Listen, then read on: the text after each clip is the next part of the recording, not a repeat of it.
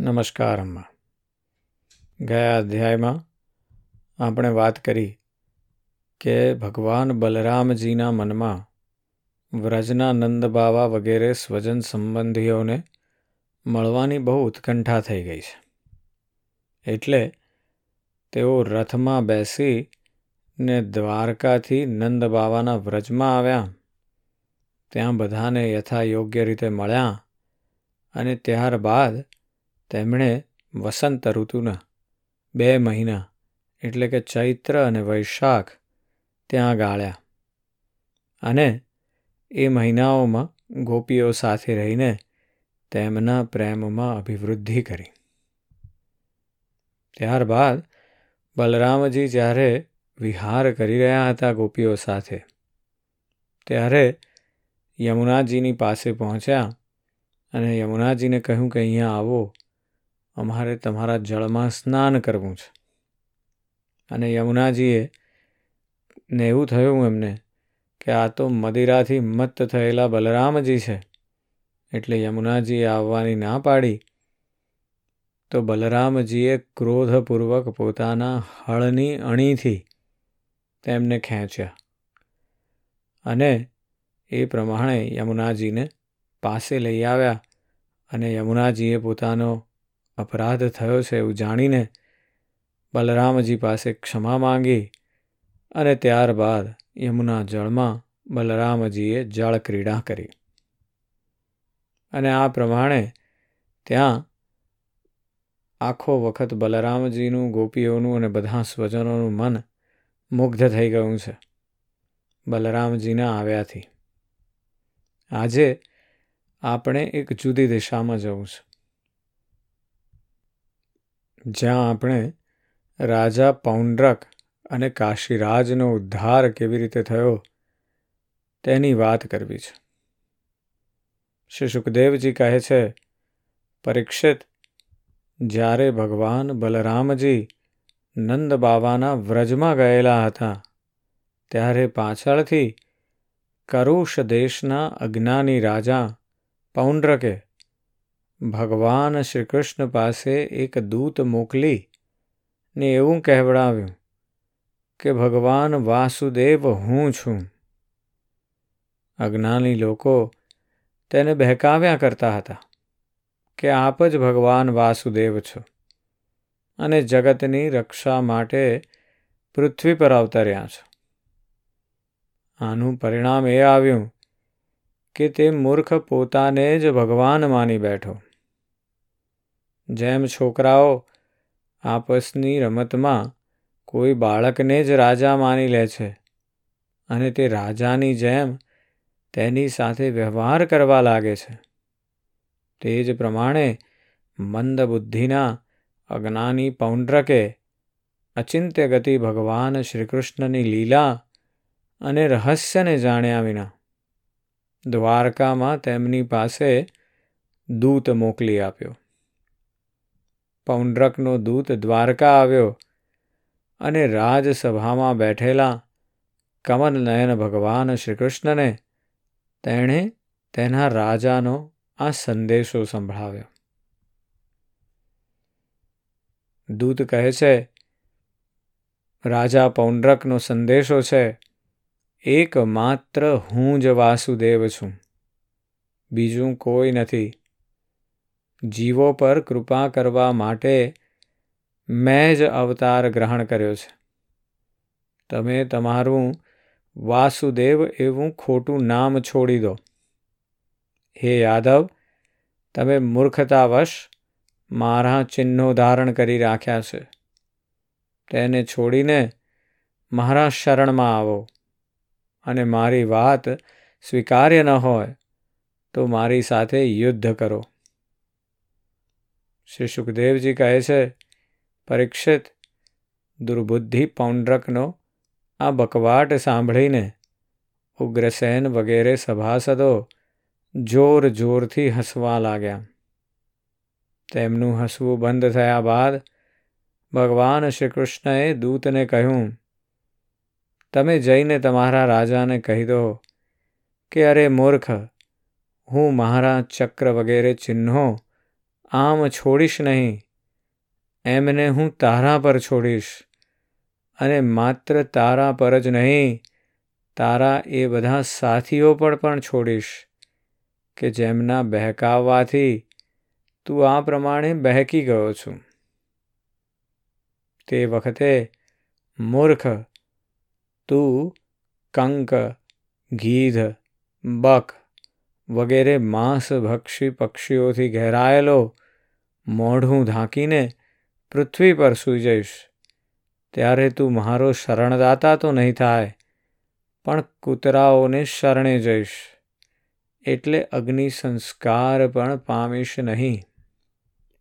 પરીક્ષિત, ભગવાનનો આ અપમાનજનક સંદેશો લઈને પૌંડ્રકનો દૂત પોતાના સ્વામી પાસે ગયો અને તે સંદેશો તેને કહી સંભળાવ્યો. અહીં ભગવાન શ્રી કૃષ્ણએ રથ પર બેસીને કાશી નગરી પર ચઢાઈ કરી દીધી. કેમ કે તે કરુષનો રાજા આ દિવસોમાં તેના મિત્ર કાશીરાજની પાસે રહેતો હતો. ભગવાન શ્રી કૃષ્ણના આક્રમણના સમાચાર સાંભળીને તરત જ મહારથી પૌંડ્રક પણ બે અક્ષોહિણી સેના સાથે નગરની બહાર નીકળી આવ્યો. કાશીનો રાજ પૌંડ્રકનો મિત્ર હતો. તેથી તે પણ તેની મદદ કરવા માટે ત્રણ અક્ષૌહિણી સેના સાથે તેની પાછળ પાછળ આવ્યો. પરીક્ષિત, હવે ભગવાન શ્રી કૃષ્ણએ પૌંડ્રકને જોયો. પૌંડ્રકે પણ શંખ, ચક્ર તલવાર, ગદા શાંક ધનુષ્ય અને શ્રીવત્સ વગેરે ચિહ્ન ધારણ કરી રાખ્યા હતા. તેના વક્ષસ્થળ પર બનાવટી કૌસ્તુભ મણી અને વનમાળા પણ લટકી રહી હતી. તેણે રેશમી પીળા વસ્ત્રો પહેર્યા હતા અને રથની ધજા પર ગરુડનું ચિહ્ન પણ લગાડેલું હતું. તેના માથા પર અમૂલ્ય મુગટ હતો અને કાનમાં મકરાકૃત કુંડળો ઝગમગી રહ્યા હતા. તેનો આ પૂરેપૂરો વેશ બનાવટી હતો. જાણે કોઈ અભિનેતા રંગમંચ પર અભિનય કરવા માટે આવ્યો હોય. તેની વેશભૂષા પોતાના જેવી જોઈને ભગવાન શ્રી કૃષ્ણ ખડખડાટ હસવા લાગ્યા. હવે શત્રુઓને ભગવાન શ્રી કૃષ્ણ પર ત્રિશૂળ, ગદા, મુદગર, શક્તિ, રુષ્ટિ, પ્રાસ, તોમર, તલવાર, પટ્ટિશ અને બાણ વગેરે શસ્ત્રાસ્ત્રોથી પ્રહાર કર્યો. પ્રલયના સમયે જે રીતે અગ્નિ ચારે બાજુથી પ્રાણીઓને બાળી દે છે, તે જ રીતે શ્રી કૃષ્ણએ પણ ગદા, તલવાર, ચક્ર અને બાણ વગેરે શસ્ત્રાસ્ત્રોથી પૌંડ્રક અને કાશીરાજની હાથી, રથ, ઘોડા અને પાયદળની ચતુરંગીણી સેનાને છિન્ન ભિન્ન કરી નાખી. ભગવાનના ચક્રથી ભાંગી ગયેલા રથો, ઉપરાંત ઘોડા, હાથી, મનુષ્ય, ગધેડા, ઊંટોના અંગ પ્રત્યંગોથી રણભૂમિ છવાઈ ગઈ હતી. તે વખતે એવું લાગતું હતું, જાણે તે ભૂતનાથ શંકરજીનું ક્રીડાસ્થળ હોય. તે જોઈને સુરવીરોનો ઉત્સાહ પણ વધી રહ્યો હતો. ભગવાન શ્રી કૃષ્ણએ પૌંડ્રકને કહ્યું, અરે પૌંડ્રક? તે દૂત સાથે સંદેશો મોકલ્યો હતો કે મારા ચિહ્નો અસ્ત્ર શસ્ત્રાદિ છોડી દો. તો તે મારા શસ્ત્રો હવે હું તારા ઉપર છોડી રહ્યો છું. તે મારું નામ ખોટી રીતે ધારણ કર્યું છે.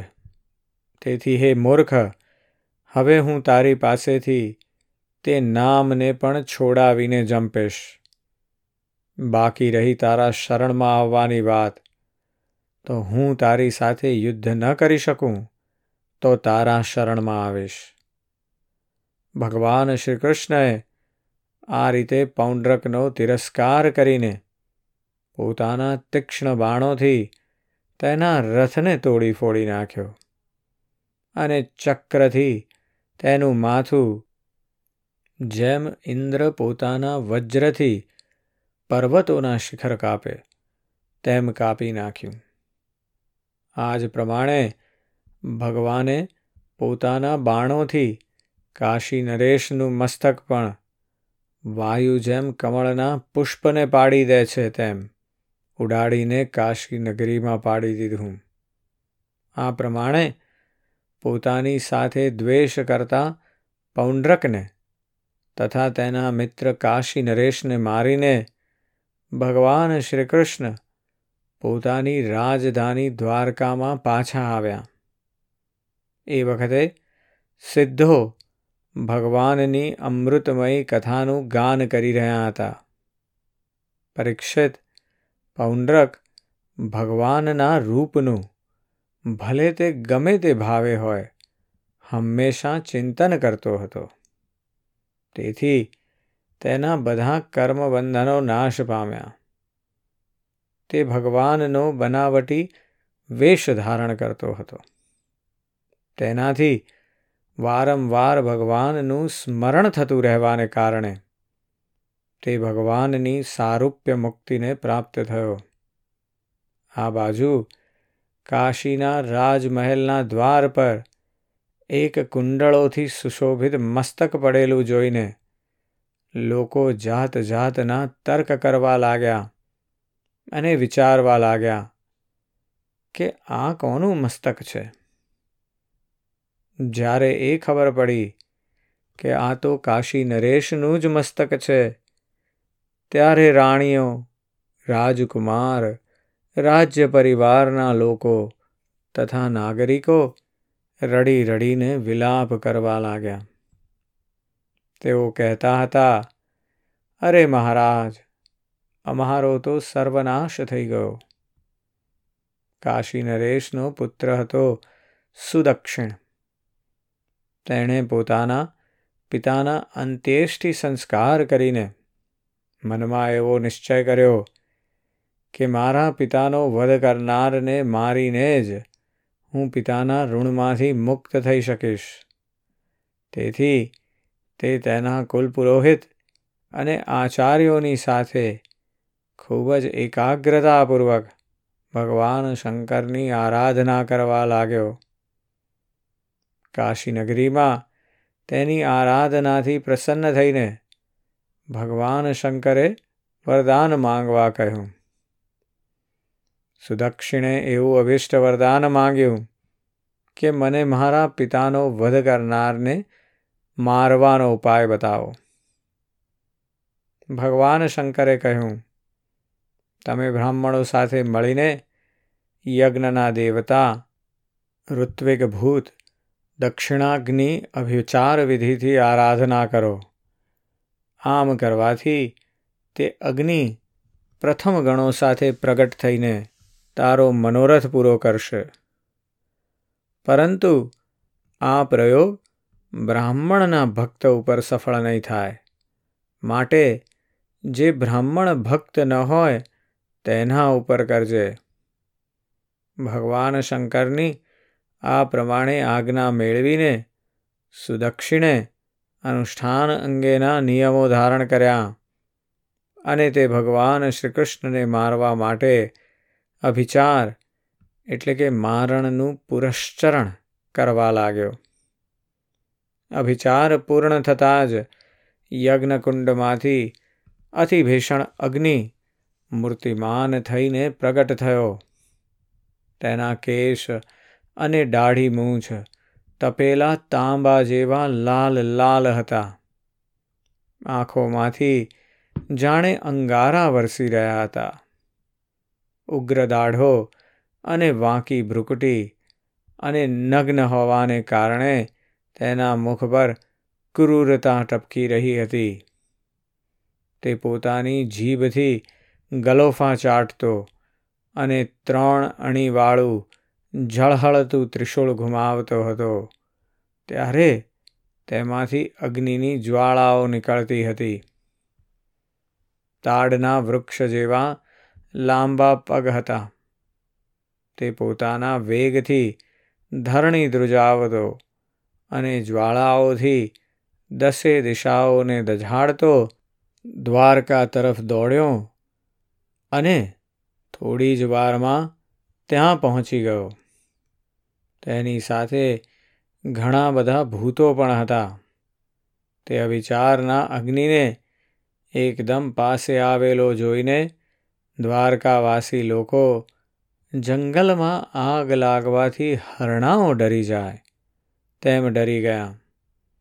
તે લોકો ભયભીત થઈને ભગવાન પાસે દોડ્યા. ભગવાન તે વખતે સભામાં ચોસર રમી રહ્યા હતા. તે લોકોએ ભગવાનને પ્રાર્થના કરી. ત્રણેય લોકના એકમાત્ર સ્વામી દ્વારકા નગરી આ અગ્નિથી ભસ્મ થઈ જશે. આપ અમારી રક્ષા કરો. આપના સિવાય અમારી રક્ષા કરનાર અન્યથા કોઈ નથી. શરણાગત ભક્તવત્સલ ભગવાને જોયું કે અમારા સ્વજનો ભયભીત થઈ ગયા છે અને પોકારી પોકારીને વિલાપ કરતા આર્ત સ્વરથી પ્રાર્થના કરી રહ્યા છે. ત્યારે તેમણે હસીને કહ્યું, ડરો નહીં. હું તમારી રક્ષા કરીશ. પરીક્ષિત, ભગવાન સર્વના અંતર્યામી હોવાથી બધું જાણે છે. તેઓ જાણી ગયા કે આ કાશીરાજની મોકલેલી માહેશ્વરી કૃત્યા છે. તેમણે તેના પ્રતિકાર માટે પોતાની પાસે જ બિરાજેલા સુદર્શન ચક્રને આજ્ઞા કરી.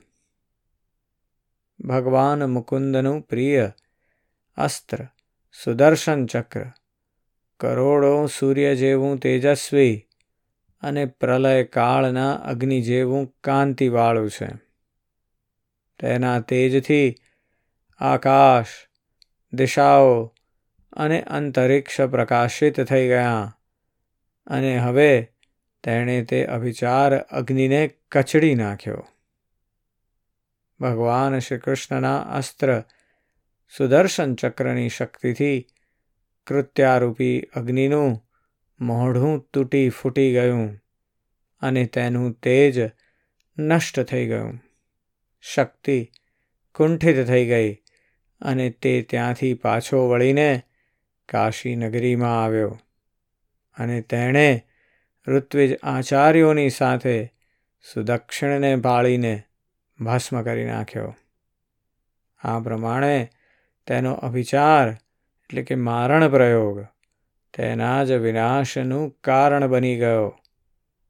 કૃત્યાની પાછળ પાછળ સુદર્શન ચક્ર પણ કાશી પહોંચ્યું. કાશી બહુ વિશાળ નગરી હતી.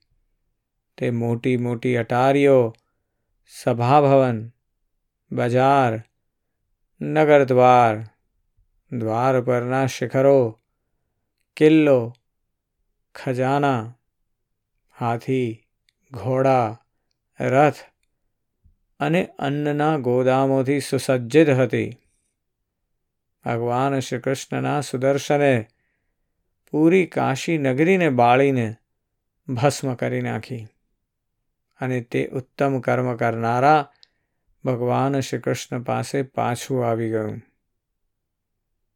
જે મનુષ્ય ઉત્તમ કીર્તિવાળા ભગવાન શ્રી આ ચરિત્રને એકાગ્રથી સાંભળે અથવા સંભળાવે છે, તે તમામ પાપોથી છૂટી જાય છે.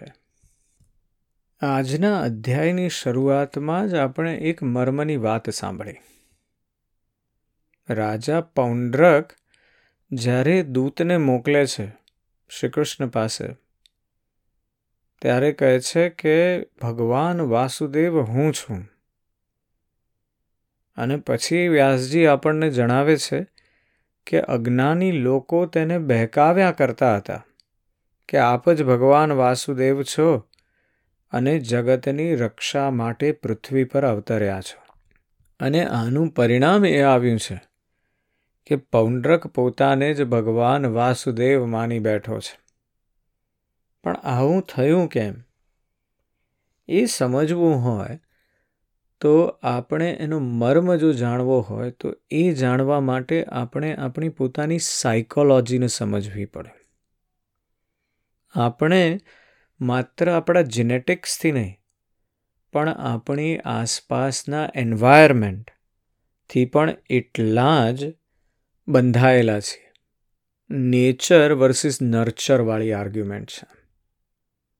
ઓગણીસો ને એકોતેરમાં એક અમેરિકન સાયકોલોજીના પ્રોફેસર ફિલિપ ઝિમ્બાર્ડો જે સ્ટાનફોર્ડ યુનિવર્સિટીમાં ભણાવતા હતા. એમણે આ બહુ જ એક સુંદર એક્સપેરિમેન્ટ કર્યો. બહુ જ હોરિફિક એક્સપેરિમેન્ટ છે, પણ એટલો જ આપણા પોતાના મનુષ્યોની સિચ્યુએશન પ્રમાણે ગતિ અને આપણો રોલ કેવા બદલાય એની જાણ માટેનો હતો. પ્રોફેસર ઝિમ્બાર્ડોએ એમના બેઝમેન્ટમાં, સ્ટાનફર્ડ યુનિવર્સિટીના બેઝમેન્ટમાં એક પ્રિઝન સેલ બનાવ્યો, જાણે જેલ હોય ને એવું બનાવ્યું. અને પછી પચીસ લોકોને સિલેક્ટ કર્યા. બહુ જ મેન્ટલી સ્ટેબલ એવા લોકો છે. બધા જ જાતના સાયકોમેટ્રિક ટેસ્ટ થયા છે એમની ઉપર. અને એકદમ સ્ટેબલ છે. કોઈ જાતના માનસિક રોગ નથી, શારીરિક રોગ નથી. અને એ લોકોને, કેટલાક લોકોને એમણે રેન્ડમલી ગાર્ડ્સ બનાવ્યા અને કેટલાક લોકોને પ્રિઝનર બનાવ્યા, કેદી. કેદીઓને એમના ઘરેથી જાણે ગુનો કર્યો એવી રીતે ઊંચકી લેવામાં આવ્યા. ત્યાંથી એમની ફિંગરપ્રિન્ટ કરવામાં આવીને પછી માથા પર એમના પેલું સ્કાર્ફ ઉઢાડીને એમને આ જેલમાં લઈ આવવામાં આવ્યા. અને આ એક્સપેરિમેન્ટ ચાલવાનો હતો બે વીક માટે. પણ છઠ્ઠા દિવસે તો આ એક્સપેરિમેન્ટને બંધ કરી દેવો પડ્યો. અને જ્યારે પ્રોફેસર ઝિમ્બાર્ડોને પૂછવામાં આવ્યું, ત્યારે એમણે એવું કહ્યું કે આ એક્સપેરિમેન્ટ આટલો લાંબો મેં ચલાવ્યો જ કેમ દીધો એ જ મને ખુદને સમજાતું નથી. ઝિમ્બાર્ડો પોતે આ એક્સપેરિમેન્ટમાં રિસર્ચ પ્રિઝનરના વોર્ડન બન્યા હતા, જેલર. છ લોકોને ગાર્ડ બનાવવામાં આવ્યા હતા. ત્રણ ત્રણ જણાની ડ્યુટી ચાલશે એવી રીતે. એટલે ત્રણ જણાની બાર કલાકની ડ્યુટી ને પછી બીજા ત્રણ જણાની બાર કલાકની ડ્યુટી દરેકને પંદર ડોલરનું ઇન્સેન્ટિવ હતું. રોજ આ એક્સપેરિમેન્ટમાં ભાગ લેવા માટે પંદર ડોલર મળશે એવી વાત હતી. ઓગણીસો ને એકોતેરની વાત છે. પહેલા દિવસે માત્ર ત્રણ કલાકમાં જ ઝિમ્બાર્ડોએ જોયું તો એ જે પેલા ગાર્ડ હતા ને, એમણે સવારના અઢી વાગે વિસલો મારી મારીને બધા કેદીઓને જગાડ્યા અને બહાર લાવીને એમની સાથે આતતાયી પ્રકારનું વર્તન કરવા માંડ્યા. થોડા વખત પછી એમનું વર્તન એટલું બધું ક્રુઅલ બની ગયું કે કેટલાય લોકોને જે બધા પેલા પ્રિઝનર બન્યા હતા, જે કેદીઓ બન્યા હતા, એમને કેટલાય વર્ષો સુધી માનસિક રોગો રહ્યા અને એમણે એના માટે સાયકોલોજિસ્ટ અને સાયકાઇટ્રિસ્ટની ટ્રીટમેન્ટ લેવી પડી. અને આ આપણને દર્શાવે છે કે આપણે જે રોલ આપણને આપવામાં આવે ને, એ તરત ભજવવા માંડીએ છીએ આપણી અંદર આ એક જાતની કોઈ કૂંચી છે, કોઈ જાતની ચાવી છે. આપણે અને બીજા એવું આપણે બહુ જલ્દીથી એસ્ટાબ્લિશ કરી દઈએ છીએ આપણે લોકોને એવા પ્રશ્નો પણ કરીએ છીએ કે જેથી આપણે એસ્ટાબ્લિશ કરી શકીએ. અને પૌંડ્રકની જે દશા છે એ પણ એ છે એની આસપાસના લોકો કીધા કરે છે કે તમે જ વાસુદેવ છો, એટલે એણે માની લીધું કે હા હું જ વાસુદેવ છું. અને આવી જ રીતે આપણે પણ માની લઈએ છીએ કે હું જ જોરાવર છું ને હું જ બહાદુર છું ને હું જ તૈયાર છું ને હું જ વિદ્યાવાન છું. પણ એવું કઈ રીતે તમે સાબિત કરો કે તમે જ એ છો? કારણ કે તમારાથી પણ આગળ ચઢિયાતા લોકો હોવાના જ છે. અને આ પ્રમાણે જ જીવન ચાલવાનું છે. પણ આપણી અંદર આ જે હુંપણાનો ભાવ છે, એ આપણને આ પૌંડ્રકની વાર્તા જણાવે છે. અને એ હુંપણાનો ભાવ માત્ર આપણને જ નહીં, આપણી આસપાસ રહેલા બધા લોકોને પણ આ જ રીતે હાનિ પહોંચાડે છે. આના વિશે જરૂરથી ચિંતન કરવા જેવું છે. આજે બસ આટલું જ. જય શ્રી કૃષ્ણ.